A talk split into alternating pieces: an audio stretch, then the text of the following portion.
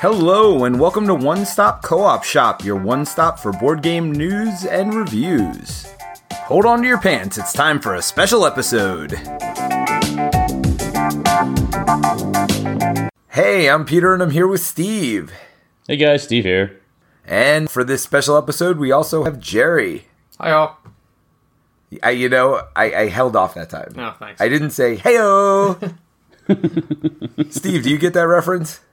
Um, which movie? I'm not sure what movie that's from. It's from the old WWF wrestlers. The, they were called the Bushwhackers. They were a tag team.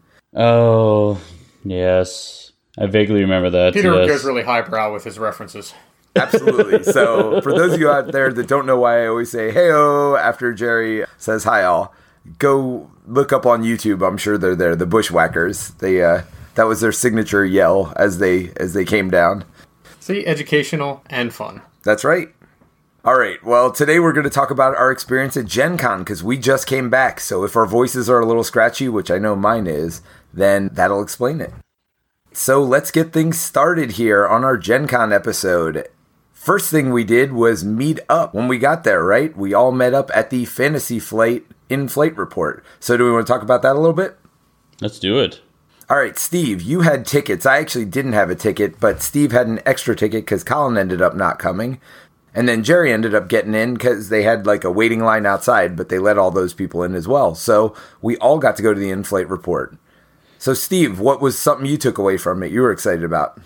So, if you're not familiar with the in-flight report, this is the meeting or the showcase where Fantasy Flight Games announces their new games and their upcoming plans for the rest of the year and into next year. And so, Peter and Jerry, myself, and Terrence, we happen to got tickets to this, and we happen to uh, catch it. And this is my actually my first time seeing it live in person. I normally watch the stream. What about you guys? No, it's my first time there too. I haven't even seen the stream before, so this was my first time in general being there. Cool. Yeah, so we were there and just seeing what they had. And I know the first cooperative announcement they announced at that was Final Hour. This is a Arkham cooperative, almost like a clue type game. So the premise is the old one has already been awakened, and you have just the, an hour basically of game time. It's really eight eight rounds to try to seal the gate and, and save the, the world. Cool. I know you're going to talk about that one a little bit later because I think you got a chance to play it, right? That's correct. Yeah, and then the other big announcement, at least in the co op world, was the new Marvel living card game. So I know we're all pretty excited about that, but we're going to talk about that a little bit later too because we all got a chance to play that one this weekend as well.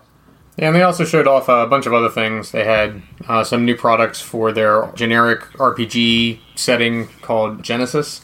They had some new X Wing stuff and some new Armada stuff. I think the other major announcement was the Marvel Champions, which is a miniatures game with the Marvel Universe. There seem to be sort of mixed reactions to that. Uh, they did have that available for demo, but not available for purchase. Yeah, it was definitely more of a board game audience, you could tell.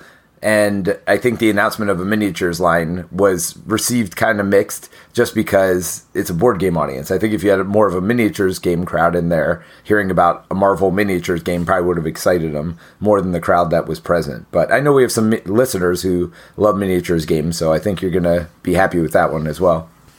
Yeah, I think they were they were a little derailed too. They had some technical issues at a couple points during the uh, presentation that I think messed up the presenters and as well kind of set the crowd off kilter because that they weren't sure where to, where to cheer and where to be quiet and there was some confusion there. We weren't very cooperative with our uh, applause, is really what happened.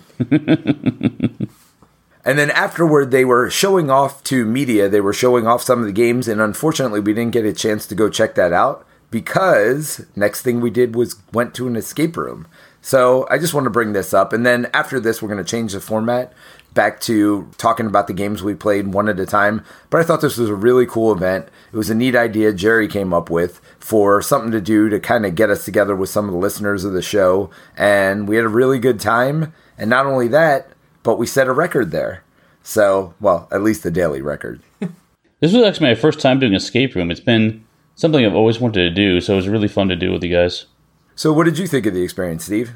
I really enjoyed it. I felt like we had a lot of people for that small room. I think I would probably like to try another one again, but with maybe a smaller group, um, or maybe a, a, bigger room with like a lot more to do and spread out. But it still was really fun to kind of work together. And there was one moment where we were trying to figure out the height of the room for whatever reason we need to. It's not important here. And I remember Peter was asking, "Okay, guys, look in every corner. We gotta find out where this is." And we're looking around. We can't. We can't find anything. We're looking around, and so we asked the uh, go on the, the the microphone there and asked for some a hint. And the guy in the, the line says, "Look outside the jail cell because we're inside a jail cell." We look outside a jail cell, and right there in the corner, which Peter was talking about, was the uh, the tape measures to indicate the height of the room. We're like, oh my god! So Yeah, it was it was one of those moments. It's like, all right, come on, we were there. We just needed that one little push. And it's funny. I've been bringing this back to board games a little bit. It, I mean, it happens with escape room board games as well. It's like you know how to get there. You're just missing one crucial piece of information, and even if you think you're on the right track, sometimes it derails you. So that's why I like hint systems, both in real life escape rooms and in board game form as well the moment that stuck out in my mind was when we were all sitting there pushing the code in and we're all staring at this keypad and it turns green and we're like what's going on? And we're sitting there hitting the keypad over and over and it keeps turning green and nobody knows what's going on. Then we turn around behind us and there's this door swings wide open like in the jail cell. It had been open the whole time. And we're like sitting there for five minutes trying to figure out like what this keypad was doing. Oh yeah that was a blast Yeah, it was a lot of fun. Uh, I was just looking for something we could do that was in the cooperative vein, and this place had that uh, session open at when on Wednesday night for the jailbreak session, and we had the max player count for that room. It was six, but some of the other rooms had larger player counts, like eight or ten. But I wanted to go with the smaller one because it was it, they called it intermediate difficulty, and you know some of I think most of us are traveling that day, and I know Peter and I had been driving for like 10 hours or whatever. So we were looking for something that was a little bit easier to get through than burning our brains out on Wednesday night before Gen Con. And I'd also like to point out we've been driving 10 hours today as well. We literally just got in less than 30 minutes ago. So we may be a little burnt out on this podcast as well, but that's all right. We're powering through. All right, Steve, I know you got a lot of new games in. So, first thing we're going to do, the format is going to be obviously a little off for this episode. We're going to talk about a lot of games we played at Gen Con. First, we're going to cover the cooperative ones, then we're going to go into the non cooperative games, and then I think we're going to round it out with maybe some games we didn't get a chance to play, but some things we maybe got a short one turn demo of or whatever else that looked interesting to us that we want to point out to you guys as well as potential things to keep your eyes out for. All right, Steve, I think you probably got the most gaming in. So, what was your first cooperative game you wanted to talk about? Since I mentioned it first on the episode, I think it's fitting to start with this. And let's start talking about the game Final Hour. So this is that cooperative game from Fantasy Flight Games where the Great Old One has awakened, and you, the investigators are trying to run around this university to try to find the clues to seal it. So the basic gameplay is it's kind of interesting. It's got like a almost a Gloomhaven mechanic to it where you draw an action card that's specific to your character, and it's got top action and a bottom action. The top action is normally very good, and bottom action is normally not so good. so generally pretty bad. And what you do is you look at this, and you need to. And everyone has these what they call priority cards, and they have a number on them. And so, in secret, without or without talking to everyone else, you put your action card face down and put a priority card face up with a number showing on top of it. And you take turns doing this. Basically, what happens is everyone does this. You look at the numbers on the on the cards, and then uh, because you have to resolve four action cards, you resolve them in ascending order of the number priority on top of it. And so the first two cards you resolve, you do the top half, and the second two cards, you do the bottom half. So it's a really interesting um, mechanic where you're like, man, I, I really want to do the top half, but is my top half better or worse than someone else's bottom half? And trying to read people and try to figure out how to do that was kind of interesting. Um, but anyway, you run around and there's this is more feels like I don't know pandemic-ish than like a normal Arkham horror type setting, and it plays pretty quick. It can play about an hour, that's about right, and it plays usually in eight rounds. And as you're running around trying to find clues, trying to discern what the answer key is in this. So, what were your thoughts on it? I I don't like the game with rules as written. And I say that because if you read the rulebook, you're not allowed to talk while you're putting these priority cards on these action cards. That's fine. I think that's a that's a fine way of not strategizing. But once you start resolving these cards, you know what your card's going to do. But technically, you're not allowed to talk about that until you can flip up your card, from a strategy standpoint at least. And so it doesn't feel very cooperative where, like, someone else is like, okay, I need to move three spaces, and they move to a spot, and you know on your card that they're going to take some damage. But technically, as hard as how I read the rulebook, you're not allowed to strategize or talk about that. And I, in a cooperative game, that's what I want to do. I want to talk and discuss things and strategize. And with that rule in place, it just I don't know, it just fell flat for me. Now, if we house rule and say, okay, and during that phase you can talk about it, then then I like it. It's not a great game overall, but I mean, take take for what it's worth. You know, it's really interesting because I didn't think about that. I thought the top and bottom mechanic was actually pretty clever. So as Steve said, you know, the, you put priority cards on top, which are numbered one to whatever, and whoever has the lowest priority, those two cards get their top action, and the the highest numbers get the bottom action. So you can kind of pick and choose which one you're going to do. But it never occurred to me before that you know what and where that bottom action is going to happen. So normally in cooperative games, the enemy phase is kind of the random part or the part you don't see coming. But it never occurred to me before that with this top bottom mechanism that you would actually know what's coming. So yeah, that knocks it down a peg for me on my want to try list. I don't Jerry and I didn't get a chance to try it. Yeah, I didn't get that. I haven't seen anything on it beyond what was presented at the in-flight report. But what they showed didn't really grab me or made me feel that I needed to see it immediately. Uh, I was just going to wait for the regular release and see what the reviews say. The other thing that's kind of weird about it too is the enemies move in a path around the board. They try to find an open spot they can go to, and sometimes that path can be completely cl- closed, like you have like almost an endless loop, and it kind of it takes a while to resolve sometimes. So if you don't ha- want to take a lot of time resolving enemy actions, this one might not be for you. I mean, it's not a huge deal, but I'm just pointing that out. So that was Arkham Horror Final Hour by Fantasy Flight Games. So Jerry, what's the first one you want to talk about? Well, I think the first co-op that we played was Horrified. Uh, it was in the Board Game Geek Hot Games room. Peter and I were there Friday, uh, and we gave Horrified a try.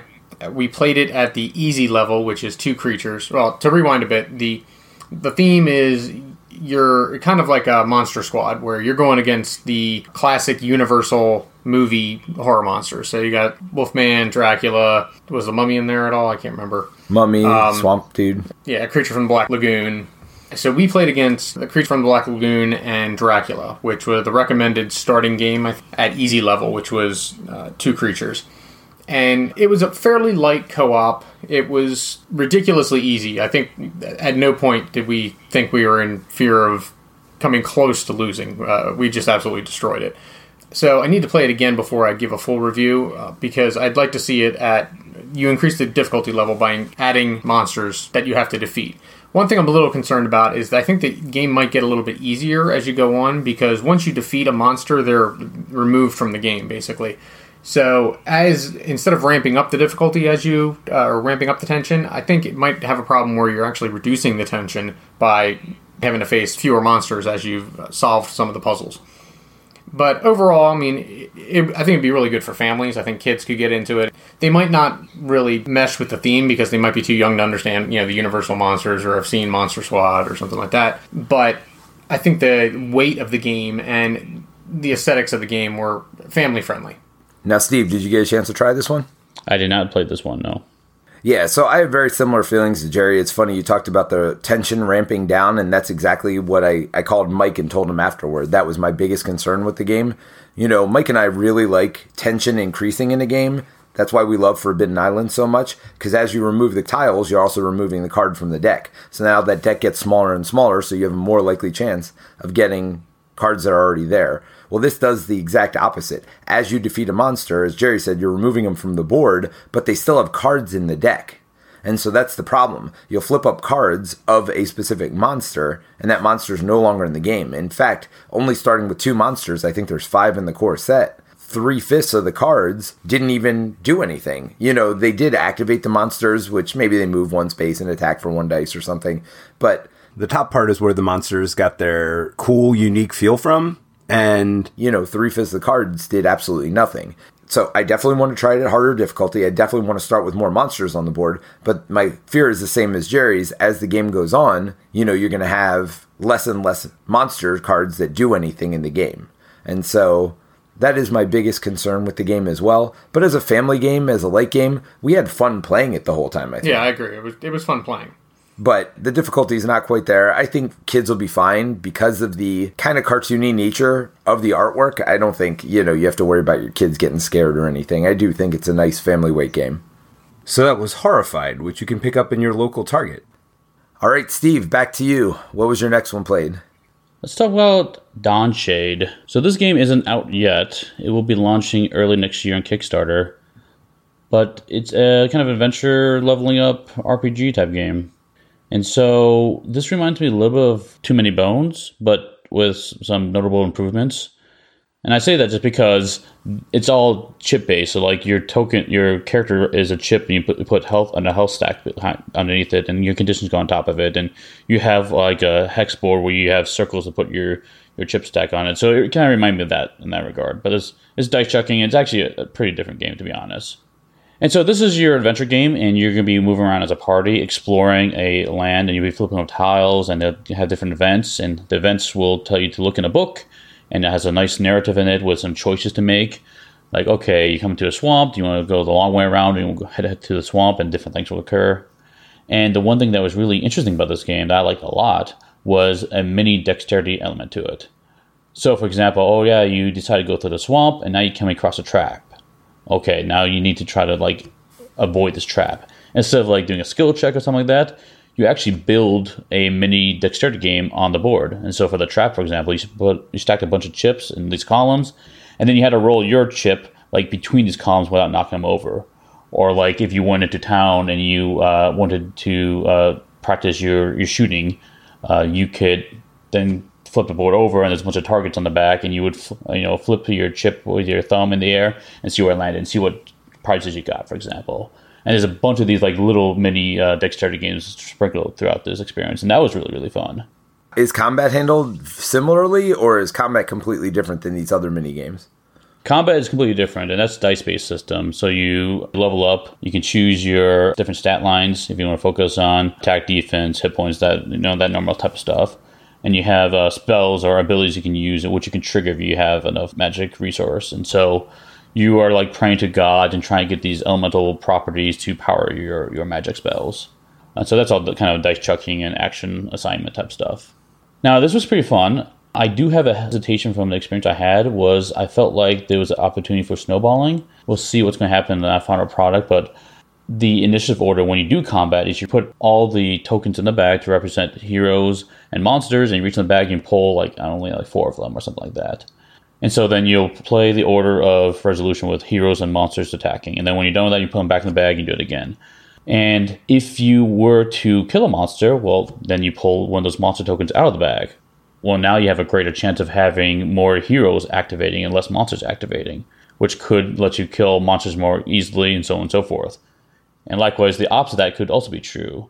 So I'm not sure what the end result's going to be, but that's my one big hesitation of it is if that is a factor. We didn't see it a whole lot in our game, even though we did uh, struggle a little bit winning in the combat. But otherwise, the game was fun, lighthearted uh, theme. The, the artwork I saw was very, very cool, very lighthearted.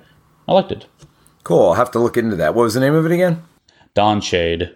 Yeah, no, that sounds interesting. I mean, sometimes when they try to put all these mechanics together in one game, it gets a little bit overwhelming. Maybe they spend too much time working on one element or the other and kind of forget the core of the game.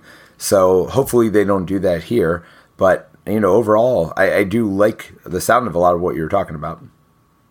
All right, Jerry, what's the next one you got on your list?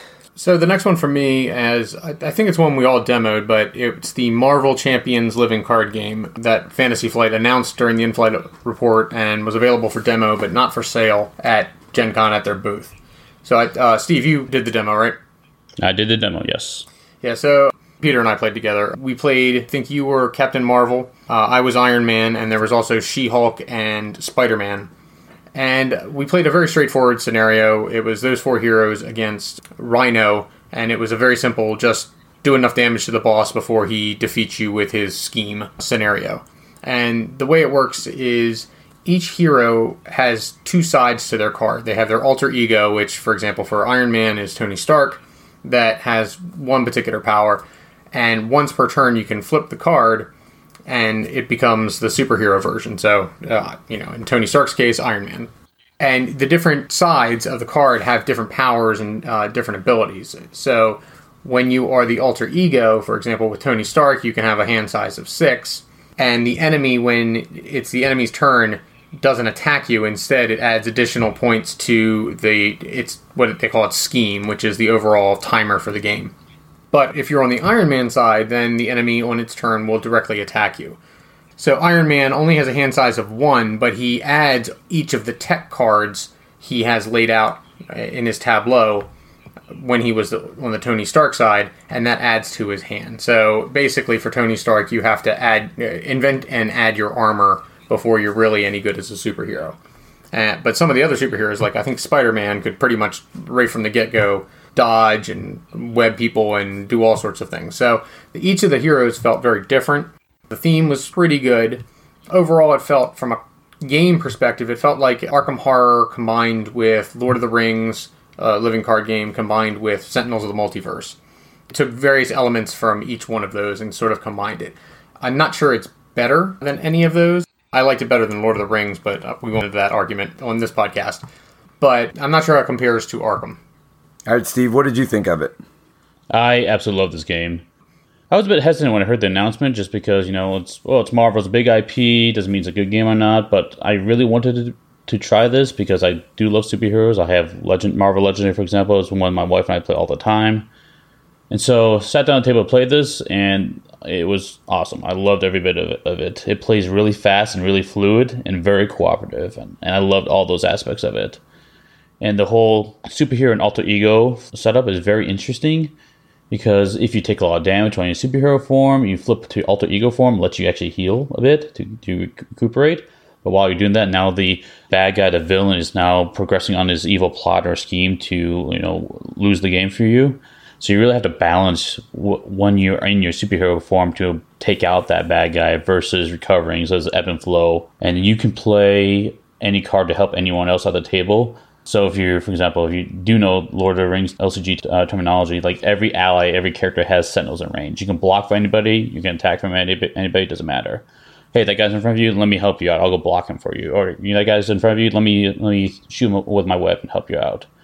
And it was really fast. And the other thing that's really cool about it is, unlike Arkham and Lord of the Rings, your resources are the cards in your hand. So you actually discard cards in your hand to pay for other cards in your hand. So you have this plethora of resources from the right out the get go. And so it's a really interesting dynamic. Like, oh man, I, I want to play this card, but is it more important to play this one card and get rid of these other cards I don't need right now? It just makes the game really fast and fluid. And this one I absolutely loved. Yeah, and the other part of that is you redraw your hand back to six every turn as well. So not only are your cards your resources, but you're actually actively encouraged to use them all every turn because you're going to get a full hand of cards refreshed either way. So if you only use five of your six cards, you're only going to draw five cards. If you use all six, though, you get to draw six cards, which I really like. And for me, the enemy AI felt a little bit like Lord of the Rings because the enemy is attacking everybody, and to do that, you put a card face down in front of them and use the bottom part of the card, and it may boost their attack or whatever else. So that's very much like Lord of the Rings. And then they deal another enemy card, and that goes in front of you. So similar to either Lord of the Rings or even Street Masters, Brook City, any of those modular deck systems. For me, it felt like a combination of that, but I actually liked it better than all of them because I think of this resource management. It felt a lot lighter. You felt a lot more heroic. You weren't struggling against the system the whole time. Now, this being said, we only played the first boss, the easiest boss, so who knows? Next time I play it, it could just be crushing and soul sucking. I actually did play the different boss than you guys. I played the second boss, which was Klaw, and he was kicking our butts. Okay. But there isn't going to be, at least at this point, just like with every living card game in the cycle, there aren't going to be that many cards you're going to be able to cycle in and out. So I'm sure that right. the core set is going to be balanced so that you can defeat it even with the basic stuff. So if you're not a deck builder, I think that, you know, for somebody like me, that appeals a lot more. That I can just lay it down and start playing. The other thing that appeals to me, which we haven't covered yet, and they covered in the Fantasy Flight report, is how they're going to sell their boosters. So, unlike Arkham and Lord of the Rings, you're not just buying scenario packs as you go along and getting a few cards to add to your hero decks. You can actually buy hero boosters, which will get you new heroes, so you can buy just the heroes you want to play with. Or you can buy enemy boosters, And then they're also going to have a third type of booster, which is more of a campaign system, which maybe there'll be more story arcs to them as well. So we don't know exactly what it's going to look like yet, but I do like the model for how they're rolling it out, where you're going to get more heroes and you can kind of pick and choose which heroes and enemies you want to add. And something else they did differently with this uh, game is instead of forcing you to buy more than one core set to have all the possible cards you need, they have instead put all the cards in one core set. So you only have to ever have to buy a single core set. Now they did increase the price by 50%. It's now 60 instead of 40 like Lord of the Rings. But it's something that a lot of people were clamoring for because people would be frustrated to have to buy multiple core sets, and really all the stuff that comes with it, other than the cards, is useless to them. The other thing they do that's unique here, which I just remembered, is you have these ally cards that come out. And unlike Lord of the Rings and Arkham Horror, instead of these cards sticking around forever, every time they do an action, which is either to attack or to work on the scheme, then they take a damage. So they only have a certain amount of life. So they're not going to stick around forever. You can only have three allies and they will go away pretty frequently. So, you know, you are the hero of the game. It's not like these other games where you're building up a team of people to go fight. You are the heroes and these other people show up for a couple seconds, do some damage, beat up some stuff, and then kind of go away. So I thought that was pretty neat too. Another thing we haven't mentioned yet either is the contents of the villain deck. So this is kind of aligned to what Arkham does, which is pretty awesome, where that you have a thematic bad thing that your character has to do within your deck that ties with the, the character class, right? But in Marvel, instead of having this bad card in in the investigator deck, the bad card is in the villain deck. And so for like T'Challa, uh, the Black Panther character, um, his bad card says, "Oh, you have to head back home and take care of things back in Wakanda." And so, if this card pops up while you're flipping cards for the villains, uh, you may have to automatically revert from Black Panther form into T'Challa form, his alter ego, to go go do this. And so, this may be an, a really bad timing for you, but you really have to like figure out what's the risk and reward for uh, flipping for this, and when that pops on the deck, like how how to manage the system. And every hero has this negative effect t- tucked into that villain deck somewhere. Yeah, that was really cool. I mean, as you guys can probably tell from listening to us, we've talked a lot about this one because we all really liked it, I think. And, you know, it is the one we've probably spent the most time with all of us together. So, I mean, I am really looking forward to this one. Colin was there with us as well. I know he already pre ordered it. So I really do think this is going to be a hit for Fantasy Flight. Alrighty. Steve, what's your next one that we haven't talked about? Let's talk about a newer game. That's Pandemic Rapid Response. So this is a game I know Peter and I played. Um, Jerry, did you play this one? No, I haven't played it. Yeah, this is a newer game. It's actually a two to four player, or maybe one player. You might be able to play solo. I'm not sure. But a real time pandemic game where you are all on a plane trying to gather resources and drop off supply crates to help with outbreaks in various cities. And so each round you have two minutes to complete the round before you need to resolve some events. But as you roll your dice, you can use the dice to do various actions. You put the dice on the board to trigger gathering resources. When you gather resources, you have to re-roll those dice to see how much waste is produced. If you produce too much waste, it's a fail condition for the game. And then once you produce those resources, you do have to actually move the plane around the outside of the board to the location and then initiate a drop off for that. And if you can drop off medicine for all the different uh, locations, you can win the game. Yeah, I had a lot of fun with this one. The one thing that was interesting is it's a real time game, but it's a real time game with turns. So while I'm rolling my dice, everybody else at the table is kind of helping me out and maybe even directing me a little bit. It's almost like everybody's the alpha player for the current player because they have a hard time taking everything in all at once. So it was really neat to kind of help each other out, move things around on the board. And when that player is done, then the next person gets to start rolling and taking their turn. And even when the two minutes is up for this timer, all you're doing is pausing for a second, adding another city to the board, maybe adding one of these cards that increase the difficulty a little bit, and then get right back to playing. You're not allowed to discuss strategy or anything else. So it's not like the game stops. You just pause the game to kind of add a couple things in. I thought it felt really neat. It felt really tense. I, I really like this one. I think it's a good family weight game. It felt like we could go a little harder with the difficulty, but it didn't seem like it would be that difficult to scale it. You just add more cities in. So, yeah, for me, that was an absolute winner. Yeah, I played this a couple times over the con. The first time I played was without those events, and it felt a little, I don't know, I didn't have all the tension I wanted in it because those events really mess up your plans and have to reevaluate. Because the first time we played without those random events, we knew we were going to win, which kind of going through the motions at some point. But with those events popping, it really helped. But I agree with you, Peter. I do think this game, at least for us, need to be played on a slightly higher, higher difficulty. But I liked it. This is a good one. I do recommend this one.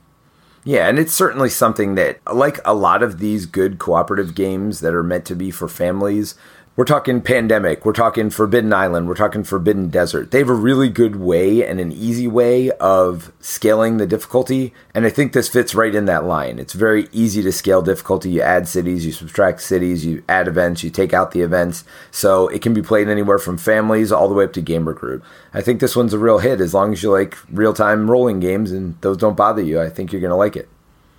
All right, Jerry, back to you. What's the next one? So on Saturday, Peter and I did a demo of God of War, the card game. So that is a cooperative card game set in the God of War universe the, from the video game.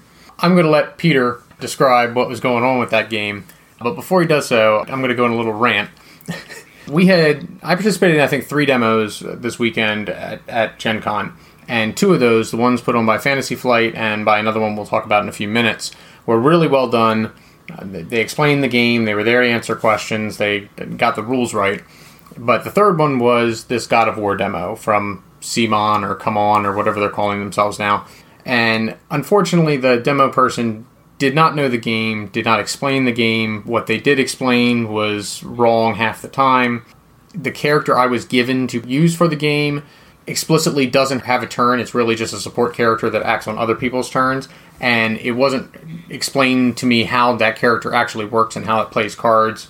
And the, the whole experience was very, very frustrating. So, if there's any publishers that ever listen to this episode, please, please, please make sure your demo people know the game and know what they're doing and have the time available to sit and explain what's going on. There's nothing more frustrating than sitting down, having paid for a ticket to participate in a demo, and have no idea what's going on with the game. I mean, it was so frustrating for me that once the rules explanation for what it was worth was given, I was ready to just get up from the table and walk away. So, with that, I will let Peter describe what the actual game was. Yeah, and you know, this isn't an uncommon experience. Unfortunately, we had the same thing happen a couple years ago when we were at Gen Con with the Hidden Movement Middle Earth game. Oh, Hunt for the Ring. Yeah, yeah, we had a very similar experience where the demoer didn't know the game. I mean, I understand that you know you can't get everything right and you're going to miss a rule here or there. But if you are a demoer for a game, you really got to play that game five or ten times before going to a con and trying to teach it to people.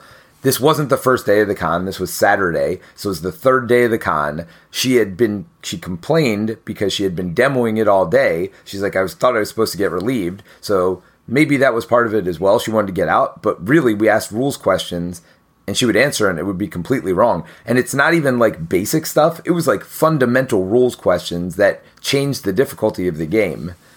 So, yeah, that's a little bit frustrating. I understand this isn't a full time job for the demo people, but they should have some full time employees on hand or nearby that can help out and assist with the demos or at least make sure that they're being run correctly.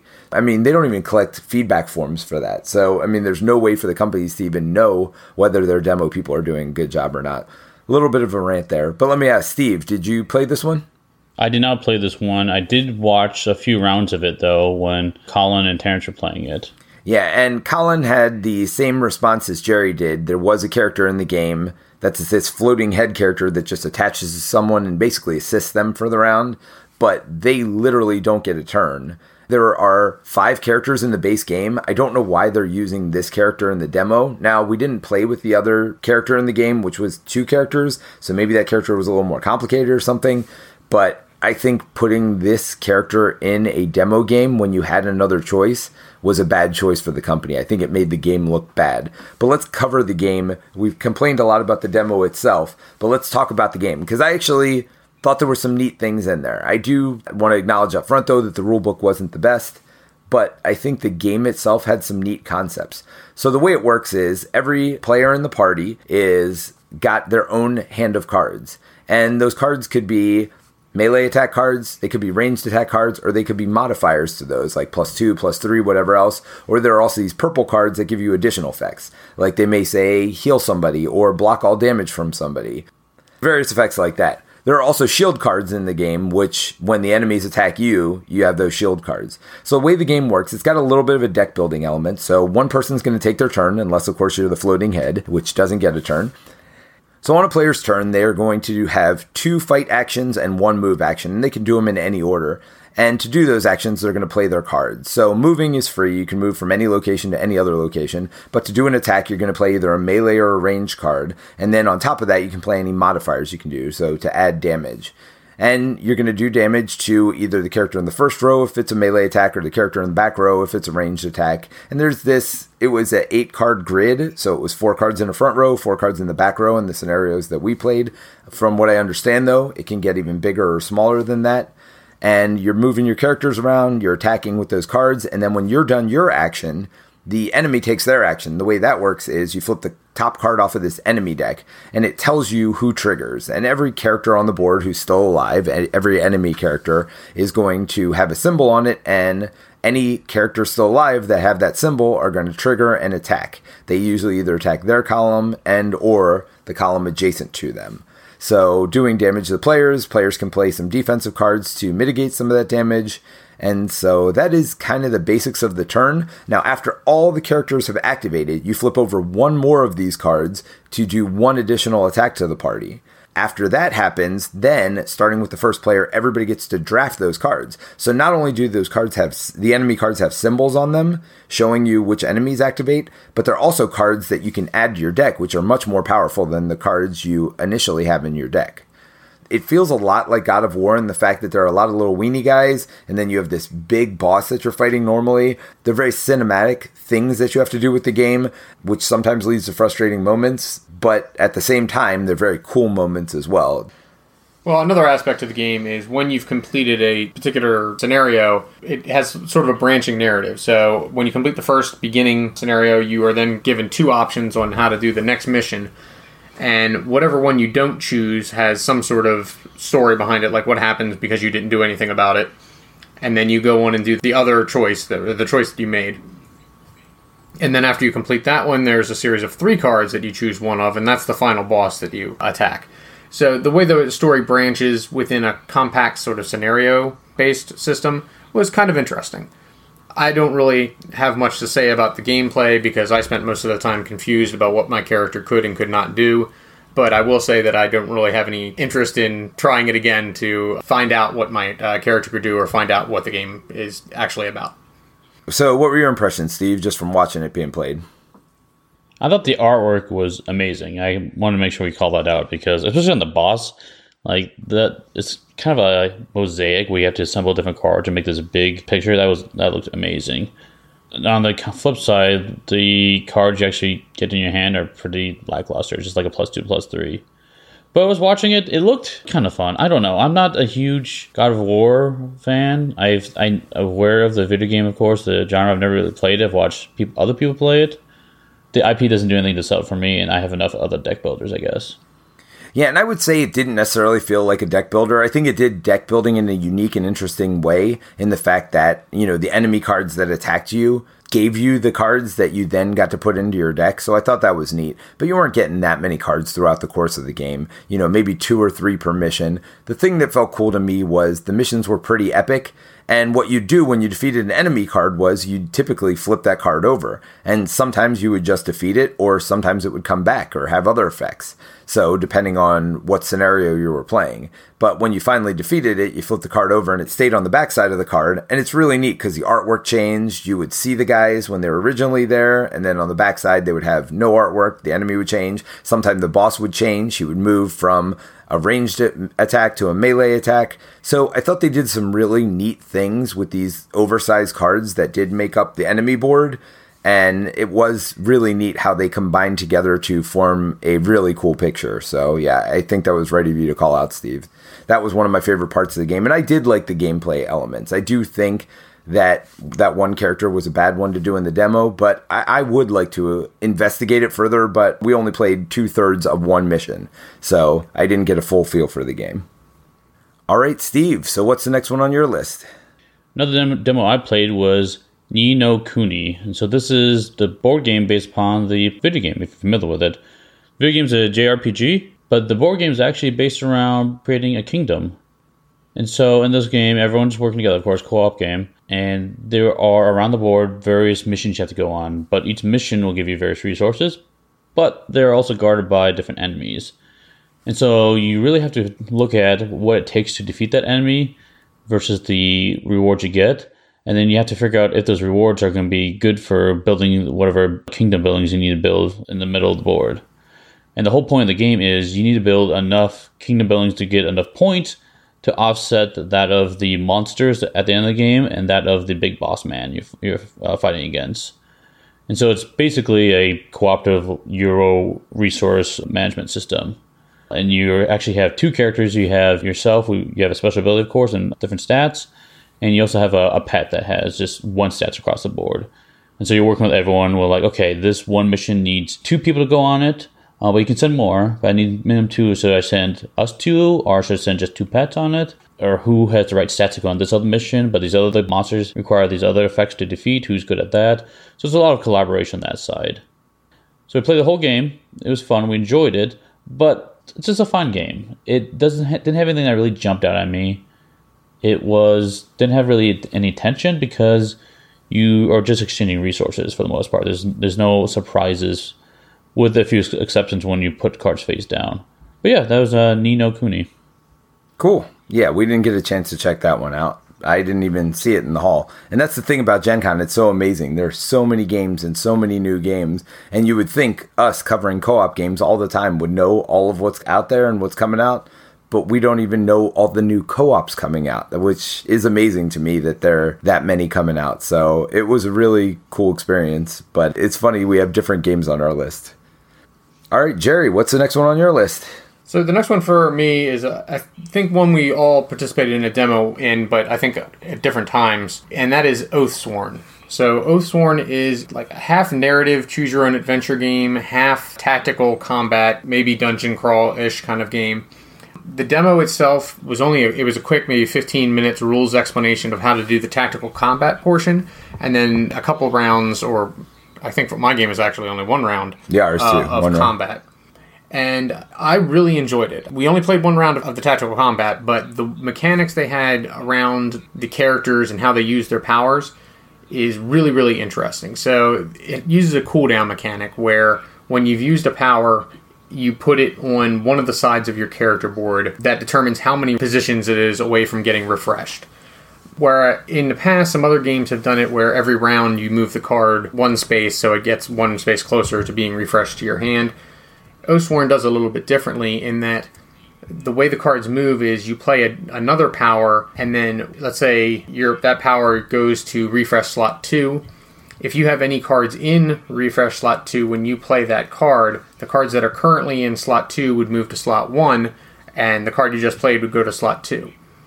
And in that way, you can chain how these cards are getting out and getting refreshed to your hand. And it so it adds a, a degree of interest to which powers you play in order to get your other powers back faster, which I thought was really interesting and something I hadn't seen before. It has two different resolution mechanisms for when you do attacks. It, you can either roll dice or draw cards.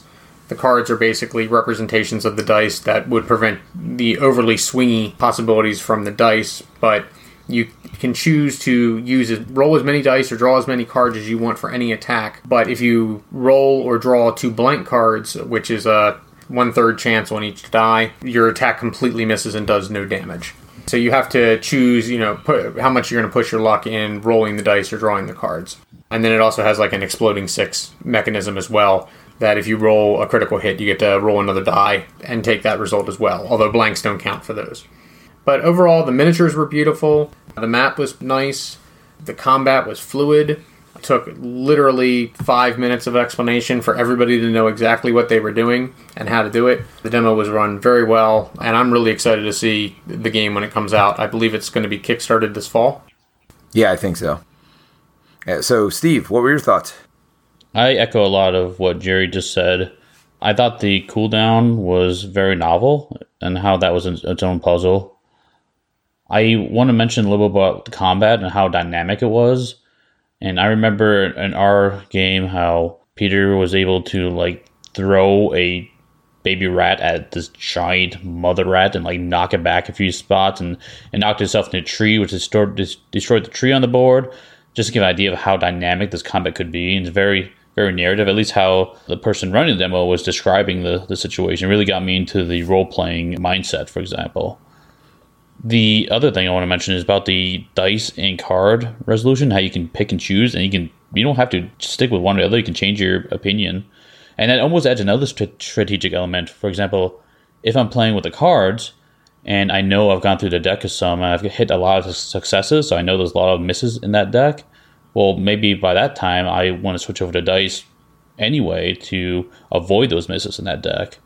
So it was a really interesting system. I thought it was gorgeous. The miniatures are huge. It was really fun. I this was one of the uh, higher games on my list uh, for great experiences at Gen Con. Yeah, I think you're gaming the system a little bit there, Steve. You can't take all the successes out of the deck and then switch over to dice. Come on, man. That's we call that cheating in our world. so no, I, I, think it's there so that if you like dice, you can do dice. If you want to be able to mitigate the luck a little bit, you stick with the cards. So uh, I mean, certainly you could do it Steve's way, but I would definitely call that cheating in my book. But to give my opinions, I loved it. I mean, I'm not going to hold back. This is my game of the con. You know, Mike talked it up going in. He had played full scenarios of it, and this is what excites me more. He's also played the story, choose your own adventure part of it a little bit more.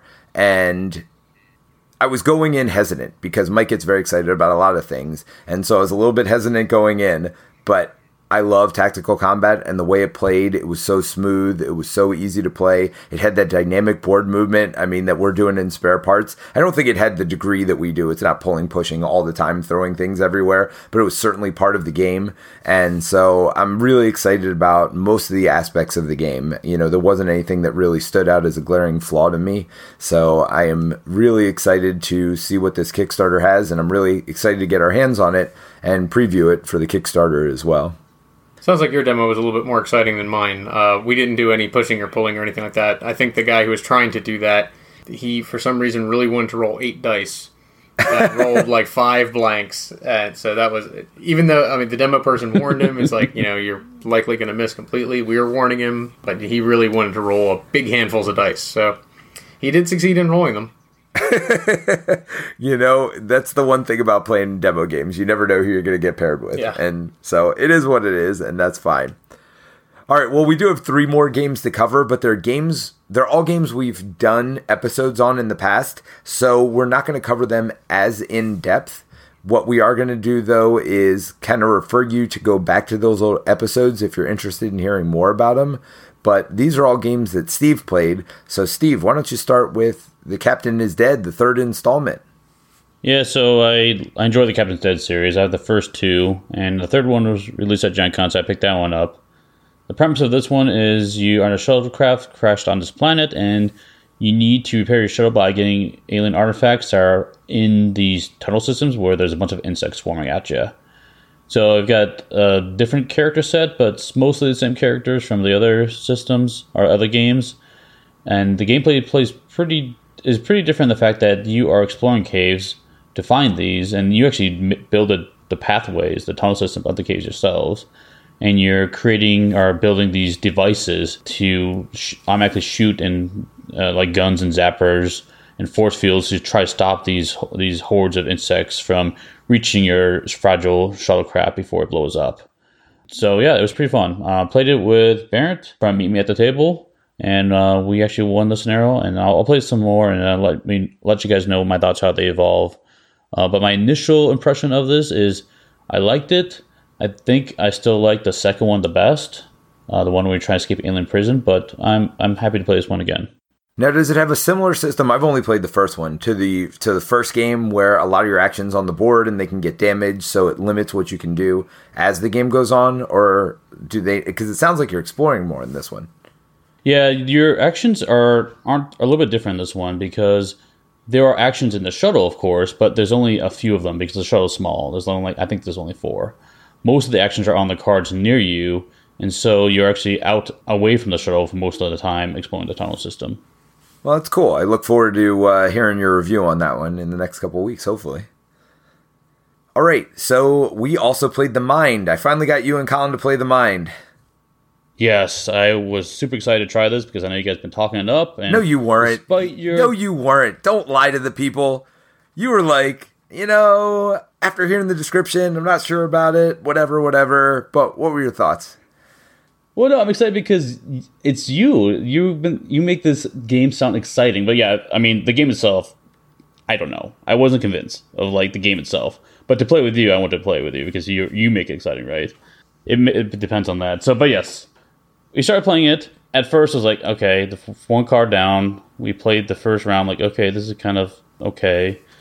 Like a couple more rounds into it, like, okay, I'm starting to understand this. And by after we lost the first game, I was like, okay, I think I understand. Let's let's try this again. And I don't know how many games we played in a row, but by the end of it, I was absolutely loving it. I think we played four in a row. Yeah, and this is the kind of game so I, I, will say I don't ever explain the rules. I hand everybody a card and I say, okay, we're just going to play these cards. If whenever you think it's your time to go, play it. You know, play the lowest. You know, if you think you're the lowest, they're numbered one to one hundred. We're trying to play them in order. Don't worry about it if you mess up. We're going to lose this first round horribly. Don't worry about it.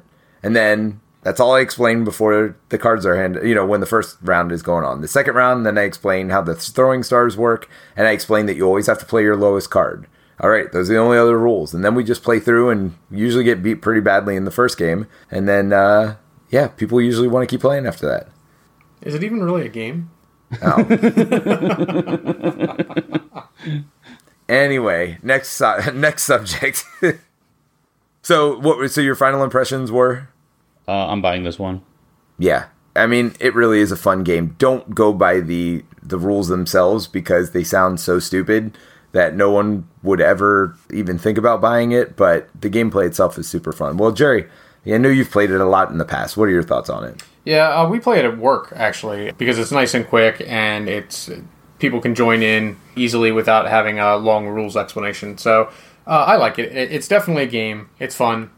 All right. I actually I don't own it. I own the game, which also includes the cards one to one hundred. So I kind of have multi-purpose there. I use it to play the game and the mind. Yeah, they need to come up with better names. But beside that, the game is really fun. I have played the game in the past too. Have you played that one, Steve? I have not played that one. Oh, okay, it's it's similar in form. You have two number ones and two number one hundreds, and people play their cards either descending from one hundred or ascending from one, and you're trying to get all the cards played basically in the deck. So it's similar but very different at the same time. But I, I personally like the mind better. But the game was mo- way more fun than I thought it was going to be. I, I agree. I like the mind better. So, Steve, the last one, Set a Watch. We just did a review on it last week, so you know my thoughts on it. You know Mike's thoughts on it. You even know Jerry's thoughts on it. So, Steve, we need to hear your thoughts, though. Uh, I hadn't played this game until Gen Con, and I really liked it, and I actually walked away with a copy myself. Oh, so nice. It was quite fun. I normally don't like games where you are need to play more than one character. If I can play just one character at a time, that's my preference. So this is kind of the exception to that, but the dice and how you can use them, how you can utilize good rolls and even bad rolls to be effective in combat and strategize on how to approach these approaching hordes was very engaging and all these special powers and everything. It's got some flaws, of course, to it, but a lot of what you've already mentioned in the podcast. But I like it. This is a keeper for me. Cool. All right. Well, let's, you know, now that we've covered all the co op games, if people want to tune out here pretty soon, let's give our overall impressions of just Gen Con as a convention. So, Jerry, let's start with you. What what are your thoughts on Gen Con? Well, I, I enjoy Gen Con. I mean, it is the I think it's the biggest convention in North America. There's like sixty thousand of your closest friends there. You're always running into people you know if you go on to local events and things like that. The vendor hall is a bit crowded. I mean, it, it's hard to get around, but there's so much stuff to see. Like you'll never feel like you don't have anything to do whether you're in the vendor hall or in the demo area or there's seminars there's role-playing games there's board gaming tournaments there's miniatures tournaments there's pretty much everything you, you can imagine. I've been to gen con a number of years now. I used to go uh, actually when i went to college because i went to uh, purdue university which isn't too far from indy. So to go down before classes started.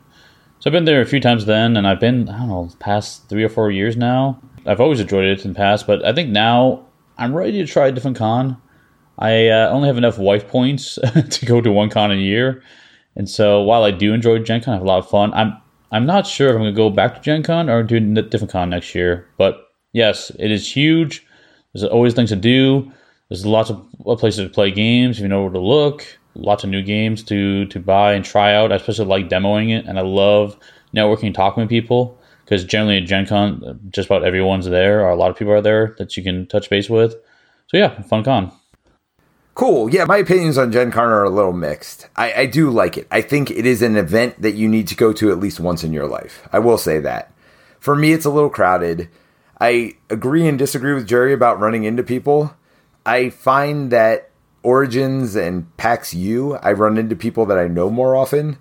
Now, there are many more people at Gen Con, so I did randomly run into people that I know, but it felt like you had to hunt or look for them there were certainly, I knew a bunch of people that were there that if I didn't schedule to meet up with them, I never would. I mean, Steve, you and I didn't meet till the last day that we were there.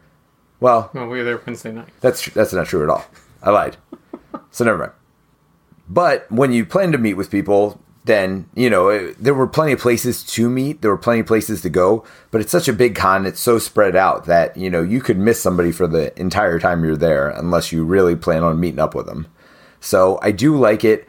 I think I like Origins a little bit better as far as meet and greets and like if you know a bunch of people. But if you're looking for the new hotness, there's no better convention to go to than Gen Con. All right, with that being said, I'm going to just talk about real quickly a couple games that I saw on the floor that I think you have to look forward to coming forward. There's Dawn of Madness that is done by the same people that did Deep Madness, which, if you guys have listened to the episode, is my favorite dungeon crawl as of right now. They also have another game called Celestia, which I'm really excited about. It's a miniatures tactical game that has co op mode to it as well.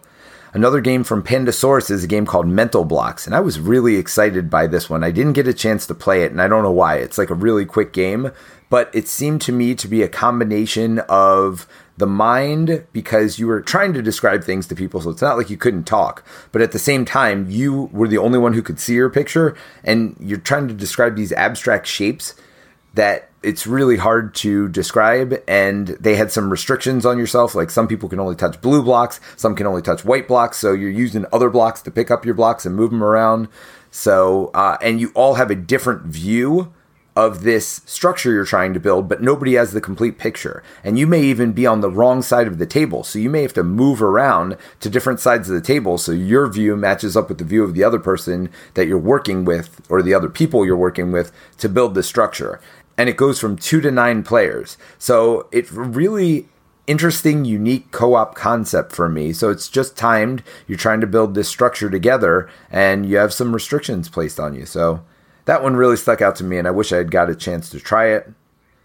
Another one was Sherlock Files that's coming out from Indie Game Alliance. It is similar to these escape room games, but it seems to have a little twist on it. I know we tried to get that one to the table, we didn't though, so I'm looking forward to playing that one and getting back to you on it. And the last one is the Harry Potter's miniature game. It's a miniature game, but they have a co-op mode to it as well. So I'm excited. I like the Harry Potter theme, and I look forward to at least looking into that one a little bit more. And I think that one's actually already out. Has anybody heard about it or tried that one? Mm-mm. I think nope. it landed with a thud. I think it was on clearance at Miniature Market, but I'm not sure. All right, so you can get it cheap, cheap miniatures for Harry Potter. There you go, and you can even play a co-op game with it if you try it. I, I, didn't get a chance to try it, but the the miniatures were beautiful and it looked cool anyway. I mean, they did a great job with the miniatures part of it. So I don't know how much of a game there is there, but I look forward to at least looking into it a little bit more. All right, so I am going to post up all the pictures that I took. I didn't take a ton of them, but I got some up. I'm going to put them on the Patreon page. I'm going to put them on the Slack, so there are multiple places that people can view them. Go ahead there if you want to view those pictures that I got from it. I'm sure Steve will do the same. But we've kind of run out of time for today, so we're not going to talk about all the competitive games we played. Needless to say, though, Steve got to try Keyforge, and it was awesome. I did. It was a fun game. and Peter won a Keyforge tournament. Yes, well, I wasn't going to mention that, but now that you say it, yeah, I, I, I won a Keyforge tournament. I was very happy about that. I, I'm glad I took the time to, you you know, sometimes we get so caught up in playing co-op games and you know doing coverage that we need to do that we don't get to do what we want to do. And I'm glad I took that time out to you to know beat other people down. Is that what you're saying? to, to beat other people. That sometimes you just need that head-to-head smackdown moment. All right, Steve. Any last parting thoughts from you about a thing that really stuck out to you at the con? I'll just reiterate how incredibly excited for Marvel LCG. So I'm buying that one, and I can't wait to uh, see how what where it evolves from. All right. How about you, Jerry? What's your game of the con? Oh, my game of the con? Probably the Marvel LCG. I think that one has the most potential for me to get into. Uh, there was also a Marvel miniatures game that was released. I might be a sucker for that just because it's Marvel miniatures. I did play a lot of games that are not co ops, or I played a lot of RPGs. I'll probably be posting my thoughts on those on the One Stop Co op Shop Slack.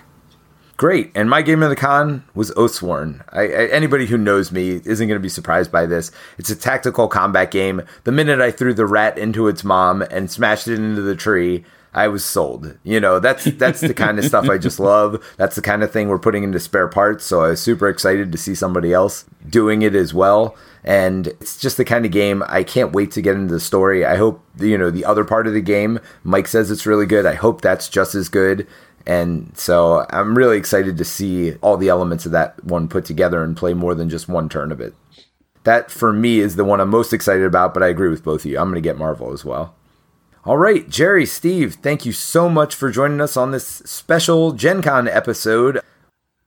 And before we get out of here, we want to thank a few of our Patreon backers Pickle the Hut, Ben S., who are both co op lovers, and John P., who is a co op fan.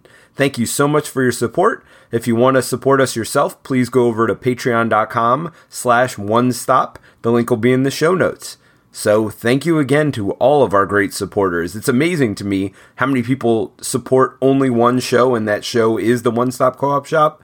We really do appreciate you taking the time out to do it, and also for your patronage. It really has helped us do some things that we uh, love doing, including having more contests. So thank you all, and thank all of you out there for listening again. And the next two episodes are going to be very special episodes for us. We're going to be doing a bracket, top 32 games on BGG, all the top 32 co-op games listed from 1 to 32. We're going to seed them, so the 1 seed's going to play against the 32 seed. Now, there, the only other caveat to that is we most of us had to have played them. That's why I forced Steve to play the Mind this weekend. Was to make sure that made it in the bracket. So we're going to take the top ranked BGG games that are co-ops and put them against each other in head to head. So the first couple rounds of that will be in episode 99 and we're going to do the finale in episode 100. And Colin will be joining us for those episodes as well. So look forward to having Steve, myself, Colin, Elijah, and Mike all together at the same time doing a head to head showdown on the top 32 co ops on BGG. And with that, we're going to be doing another contest. So for this contest, you are going to have to guess and see if you can match up with our top 32 bracket. So yes, it's going to be a bracket challenge. And the person or people who are the closest, we will randomly select one of them to win a $50 gift card to your favorite online retailer. You'll find a link to the contest either in the show notes, on the Slack page, or on the Patreon page. So, good luck to everybody out there. You do need to submit for the contest before August the 17th because the episode 99 goes up on the 18th. So, clearly, you'd have some knowledge beforehand. So, please do it by next Saturday. So, good luck to everybody. And I look forward to the next two episodes. They should be pretty cool. And with that being said, thanks for joining us, and we will see you next week. See ya. Thanks for listening to another episode of the One Stop Co op Shop podcast. Please check out our YouTube channel at One Stop Co op Shop. If you want to reach out to us, the best place to talk to us all is on the Slack. See the show notes for details. Also, you can support us on Patreon. Check out patreon.com slash one stop. Thanks for listening, and we'll see you all next week with another top five list. Do you want Hey, to I'm in? Peter. And- Oh, sorry. Oh, I was going to ask you if you want to lead it. Go ahead. either way. No, do it. Yeah, and it's certainly something that, like a lot of these good cooperative games that are meant to be for families, talking Castle Panic, we're talking pandemic. We're talking Spirit Island, not Spirit Island. Sorry, let me start that over. Cool. All right. So the last one, Steve. I don't remember what it Roll for was. That's why I threw it to you. Is that the one, or you want to talk about a different one? I can't remember. Wait, what was the last one? Set a one? watch? Oh, set a watch. Roll for- That's right. Okay, I'll do set a watch. I got. Pretty much everything you, you can imagine. Sorry, I have to get a charger for my phone. I'll be back. Keep talking. Steve, when he's done, you start talking. Yeah, I'm, I'm done. So yeah, fun con. All right, hold on. I'm almost back. Yeah, your, your microphone's the only one that's active, so I could be talking all I want, and, and Steve can't hear me. Well, that's fine. I can hear you. Well, now you can. I can hear Jerry. yes, now you're back. Yeah, you you being on video killed my phone battery. Oh, sorry, I can turn. No, my no, video. it's all right. I'm just kidding. Hey, Jerry. What? Watch out for the car in front of us. I think it might be stopped. Yes. Uh, near death experiences.